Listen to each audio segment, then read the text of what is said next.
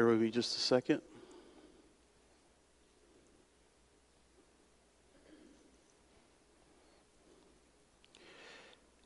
This uh, chapter is difficult. It's a warning text. Exactly what it is. Um, I hope that through this you will get a sense of urgency to share your faith with your loved ones, your relatives, your friends, and your coworkers. This is very serious. We have a we serve a God that's loving. Yes, he's faithful. Yes, he's merciful. Yes, he will forgive. But there's a time coming when he will judge. There is coming the judgment of God. A event that we should not take lightly, but very soberly and reverently. With that, I look for an introduction, so bear with me. Culture Research Center in Arizona Christian University, this is a poll taken May the 19th of 2020, Barna and his research group will show the same thing, but their poll was back in 2015. I, want to get a one, I wanted to get one a little closer to where we're at today. This is what they found 58% of American adults believe moral truth is up to the individual to decide. Now let's bring it closer to their home. According to the research, evangelicals, and evangelicals can mean different things today, but what they mean by evangelicals is someone who believes the Bible to be the Word of God and to be reliable, and they attend a church that believes the same way. Only 46% of people who identify as evangelicals believe that there's a such thing as absolute moral truth. Now let's even get closer to home. Born again Christians. These are people who believe in Christ, that He died for our sins and He rose on the third day. Everything that you and I hold to be true, this is what they believe. They are born again Christians. Only 43% of born again Christians believe there's a such thing as absolute moral truth. Which begs the question if that is how you feel, then why do you go to church? Because the Bible presents absolute truth. And this has resulted in our culture today that basically says it doesn't matter what you believe as long as you believe in something. There is a famous celebrity on TV, on the talk show, that person's talk show, who is on the air saying there's many roads that lead to heaven, not just Jesus. And that's what we find out in our society.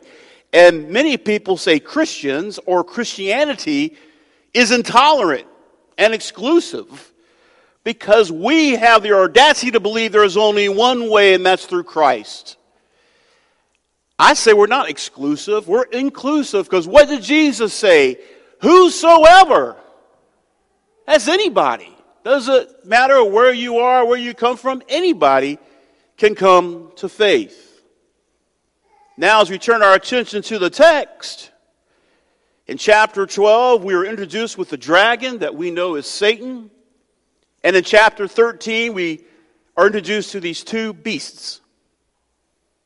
Revelation has brought into focus a contrast, a contradiction that has existed since the beginning of time.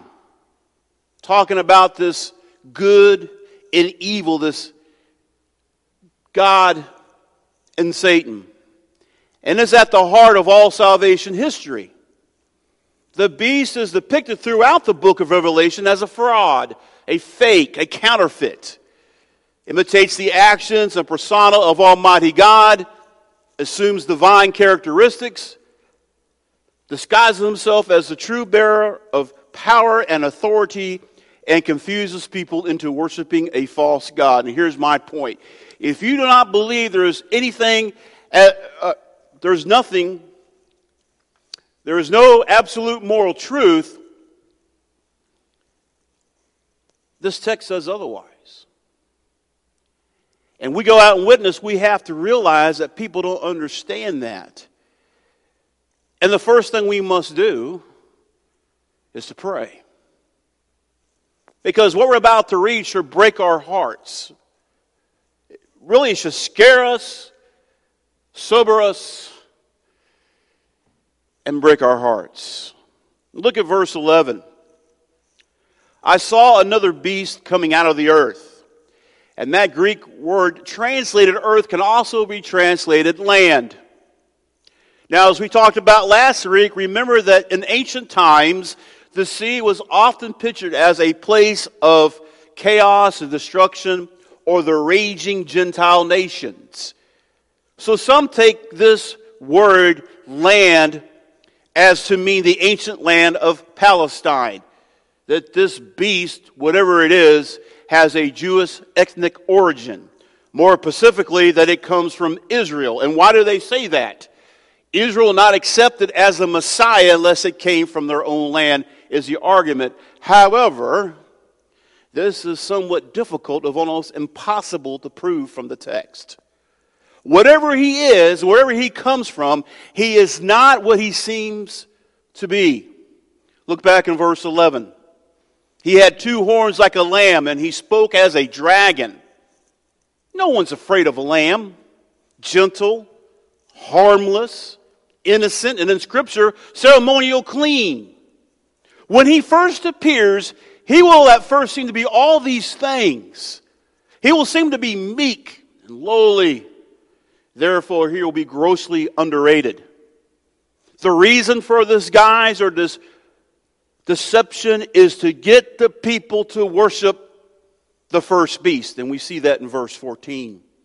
He will make the evil of the beast look good to humanity he will appear harmless, but in reality, his words will be, his words will be deadly. Even though he has two horns, the text tells us he speaks as or like a dragon. And remember, the dragon is Satan. And the mode of Satan's language is lie. He is the father of lies. We read that in John chapter 8, verse 44. But listen to what Jesus said in Matthew chapter 24, verse 24. For false Christs, that word could be Messiah, and false prophets will arise and will show great signs and wonders, so as to mislead, if possible, even the elect. Even people who say that they're born again Christians could be misled by this beast. Look at verse 12. He exercises all the authority of the first beast in his presence. He's acting as the mediator, if you will, the go between between the first beast and the people. Back in verse 12, he makes, he compels, he causes the earth and those who dwell in it to worship the first beast whose fatal wound was healed. And to achieve, excuse me, to achieve, I can't to achieve, there I go, to achieve this feat, he's going to perform great signs and wonders. Look what it says in verse 13. It tells us that he performs great and miraculous signs that even he makes or causes fire to come down out of heaven to the earth.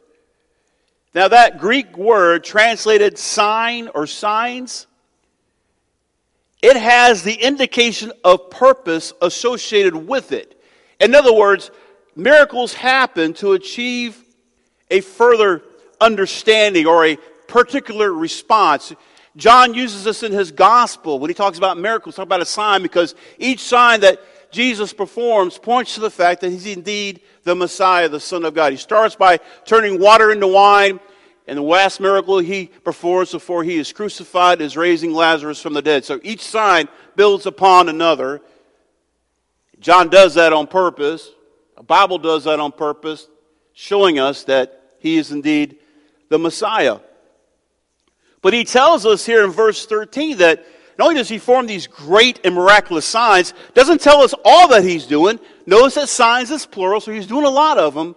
But he makes a point to say that he even calls down fire from heaven. That's really interesting to say the least because almost always associated with an act of God's judgment is fire coming down from heaven. Now, instead of you giving every reference to you this morning where that happens, let's go back to Genesis chapter 19, verse 24. Two places you may have heard of Sodom and Gomorrah. Then the Lord rained on Sodom and Gomorrah brimstone and fire from the Lord out of heaven. That was the judgment of God. Now, think on this. Here's this beast.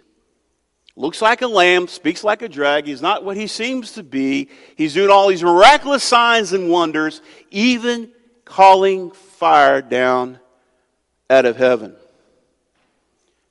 Those without discernment will conclude without reservation fire dropping from heaven is an act of God and resulting in the vast majority of people being deceived by this beast that he's, he's what he says he is, but they're all being deceived because they can't tell the difference. Hence the point about absolute moral truth. Verse 14 tells us, which is quite obvious. He deceives those who dwell on the earth because of the signs. He will attempt to make this new religion, if you will, appealing to the people. It will combine all the features of the religious systems of man. It will appeal to man's total personality and take, a, take full advantage of his carnal appetite. Religion. Let me just define what I mean by that. Religion, by simplest definitions, what can we do as human beings, as humanity, to reach God? How can we appease God that we may t- attain to Him or have relation to Him? Christianity, I would argue, is not a religion because Christianity says no matter what you do, you cannot reach God. Rather, God reached down to you through His Son, Jesus Christ. He came out of heaven, came off the throne, and took on human flesh. There is nothing that you or I can do to reach God. You cannot be good enough. You can't pay your way in. There's nothing you can do. You are saved by faith. Or, excuse me, you are saved through faith in Jesus Christ. It's only by the grace of God. That anemic appeal of the second beast, and by the way, if you skip ahead to chapter 16, verse 13, he's called the false prophet. His appeal will be his ability or his skill of combining political expediency with religious passion, self interest with benevolent philanthropy, moral platitude with unbridled self indulgence. His arguments will be subtle, convincing, and appealing. His use of speech, his oratory skills will be eloquent and persuasive and make an excellent use of rhetoric. It will be hypnotic, able to move masses to tears or build them into a frenzy. He will be a very smooth talker. He will control the communication media of the world. He will skillfully organize mass publicity to promote his ends. He will be a master of every promotional device and public relations gimmick. He will manage the truth with deceitfulness beyond words. He will bend it. He will twist it. He will distort it. And public opinion will be at his command. The deadly appeal of the second beast, the false prophet, will be the fact that what he says sounds so right, so sensible, so exactly what unregenerate people want to hear. The tickling of the ear, as it's referred to in Scripture, telling people what they want to hear. All this power is centered on one goal to get every living being to worship the Antichrist, the first beast, rather than Jesus Christ. And look what he says in verse 14 telling those who live on the earth to make an image of the beast. This is what it's all about the mocking of the Trinity. You see it unfolding before our eyes. All of this to get people to worship Him rather than Christ, which, by the way, has been the goal of Satan all along. He wants to be the focus of worship and not God. But I cannot stress this enough. If we're not ready, now, I don't have enough time, but depends on your your uh, view of the tribulation, if the church is here and we're raptured before or mid or after the tribulation. But unless we arm ourselves with truth, many will go, many going to be deceived and will fall into this trap. But it gets worse. Look at verse 15. It was given to him to give breath to the image of the beast so the image of the beast would even speak and cause as many as do not worship the image of the beast to be killed. This is full fledged idolatry. The image seems to take on life and speak, even mandate death for all those who refuse to worship the image. And in addition, economic sanctions are passed. Look what it says in verse 16. He calls us all now, in case you're wondering what all is, he explains it out. He causes all. He requires everyone, or he forces everyone, the small and the great, the rich and the poor, the freemen and the slaves, to be given a mark on their right hand or on their forehead. Everyone will get this. And that word mark in the Greek appears infrequently in the New Testament, but it's used by Paul in Acts chapter 17, verse 29. Before I read that, this is reference to Paul talking to the Athenians that, hey, no image or anything made by man can be divine. It can't have divine characteristics. So in Acts chapter, Acts chapter 17, verse 29, he writes, Being then the children of God, we ought not to think that the divine nature is like gold or silver or stone an image formed by the art or the thought of man. You can't do it. That's idolatry. And by the way, we think sometimes of idolatry as a statue and people bowing down to it. An idol is anything that gets between you and God takes God's first place. It can take many forms. It can take money. It can take sports. It can take occupations. It can take hobbies.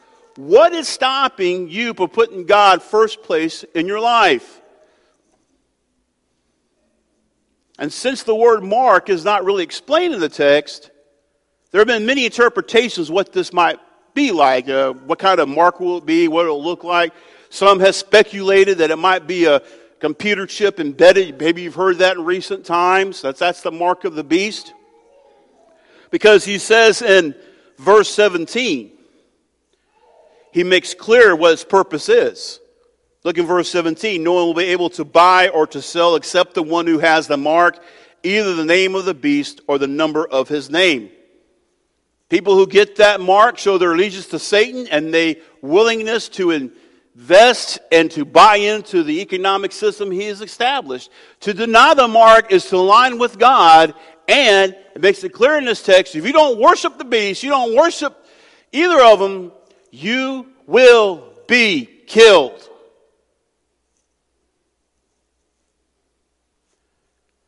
People who refuse it are committing themselves to God, preferring death rather than compromising their faith in Christ. May I just ask, this is coming from the heart. We've been so blessed in the United States of America. Let me ask you a simple question. How far are you willing to go? Would you rather face death than to compromise your faith in Christ. And I mean that honestly and sincerely because I think that day is coming. To pull a gun to my head and ask me that question, that'd be one thing, but put a gun to my wife's head or one of my children, a little different story. But I pray that God will grant me the gift of the Holy Spirit that we've seen so many times in martyrs throughout the faith of Christianity, who at the time of execution sang songs of hymns and praise to God. That was a gift of the Spirit. I mean, there's tons of accounts where Polycarp was one of them, bishop of Smyrna, and burned him at the stake. And as the flames lapped up on his flesh and began to burn, he was singing hymns and thanksgiving to God. How could he do such a thing? That's the gift of the Spirit right there. Bearing witness to who Christ is. So think of that question Would you prefer death rather than compromising your faith in Christ? Verse 18 tells us here is wisdom. For the number is that of a man, and his number is 666. This text makes it clear that it's going to be a human being. And just as a number six falls short of the perfect number seven, see, in ancient times, the alphabet doesn't make letters, but they also had numbers associated with it. And seven, throughout Scripture, is considered complete, it's considered perfect. But six falls short of that. And here we see it in its tried full form 666. And what that's doing for us, it's making clear and underscoring the intrinsic or the intolerant, inherent evil bound up in this individual.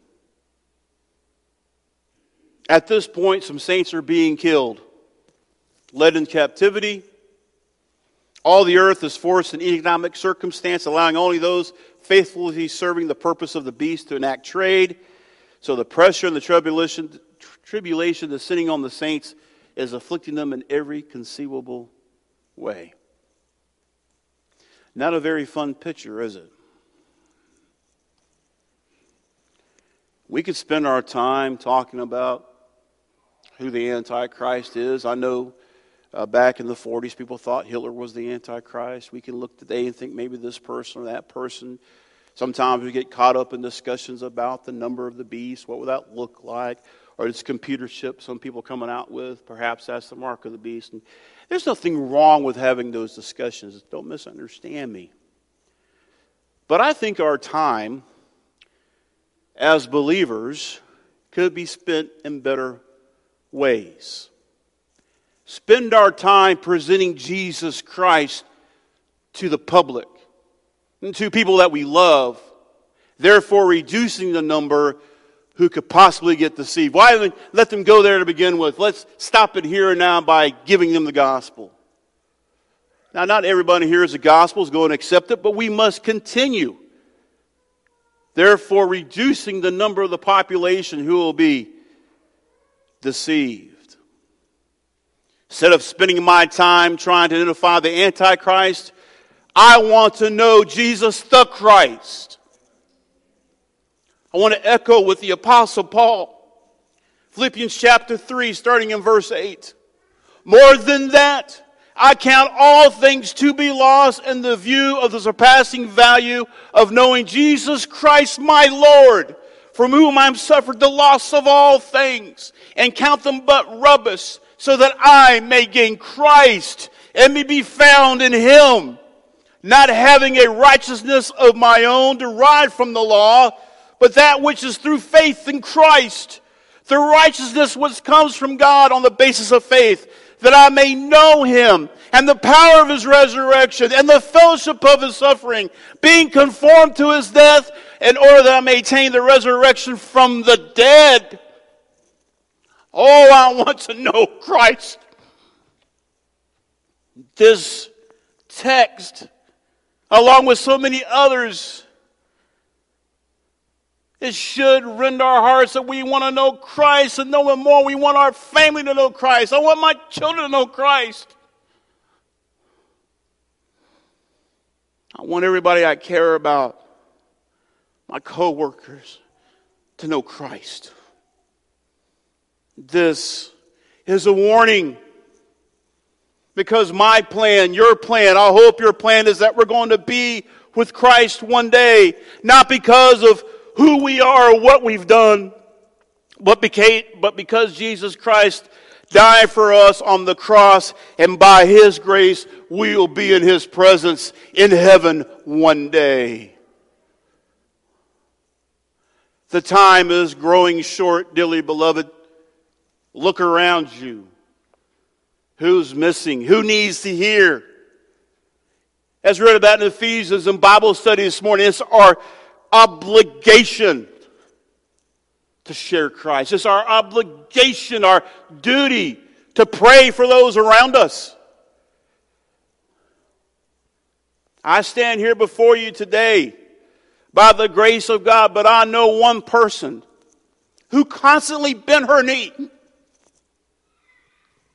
that's my mom. She never gave up. And many of you, I gave my life to Christ in 1998. If prior to that time, if you ever prayed for the lost to come to the saving knowledge of Christ, thank you. I was one of them who was lost until that time. And so many other brothers and sisters that I work with, who I look back now that God placed on my life. Come full circle now back to what we talked about in the beginning this idea about absolute moral truth. What do you say? Because, first of all, how you answer that question will determine how you handle this text. You will blow it off as, don't mean nothing to me. Or, worse yet, we claim to love Christ and yet we think back and say, well, they're getting what they deserve. How dare we ever think that?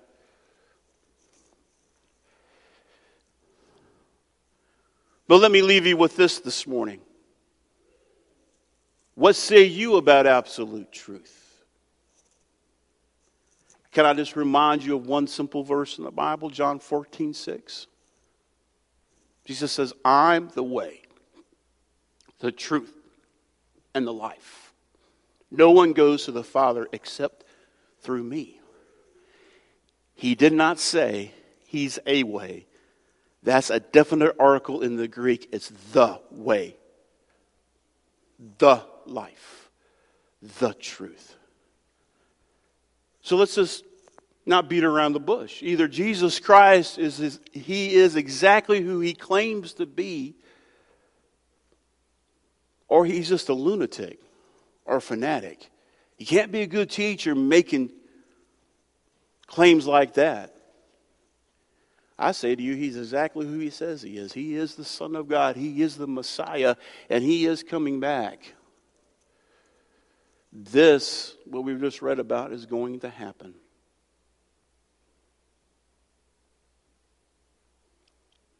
Close your eyes for a second. Think about the biggest crowd you've been in, perhaps a concert or a sports event or something. When you think of that, think of all the people. Think of people's faces that you come in contact with every day. And now think about this text.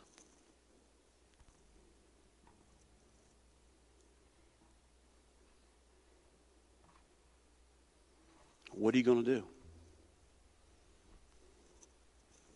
You going to tell them? Or you just going to casually walk on by like it doesn't matter? May I remind you, you're sitting here today. You're a Christian today because someone loved you enough to tell you the truth. There's millions of people out there looking in such rotten places to find meaning and purpose in this life. We have the answer, dear beloved. We have it. And his name is Jesus the Christ.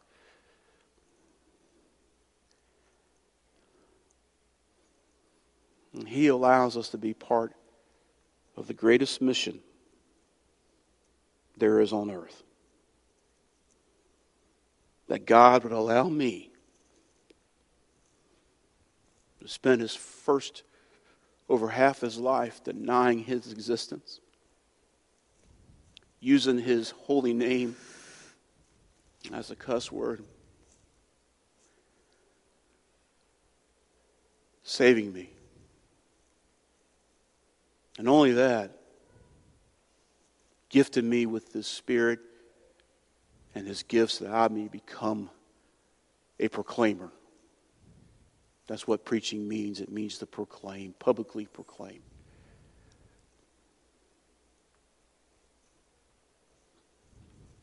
I don't claim any eloquency when I speak or any great knowledge.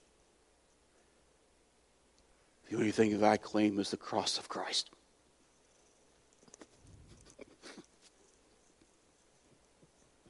and in that I boast.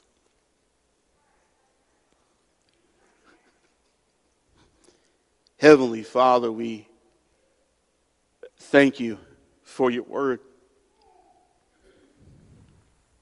Father, we, we know that you are speaking to us. We know you're here. We can feel your presence moving. Father, grant us the courage and the boldness to do what we ought to do. Not to be mere spectators, but to get out and take an active role.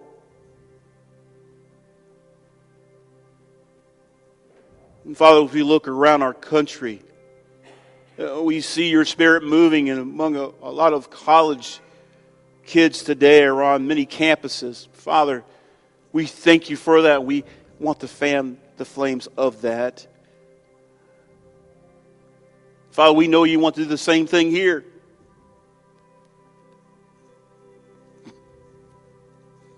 That you want to stir our hearts Father, we are so tired of this gathering Sunday after Sunday, going through the motions. Father, we want to experience your presence.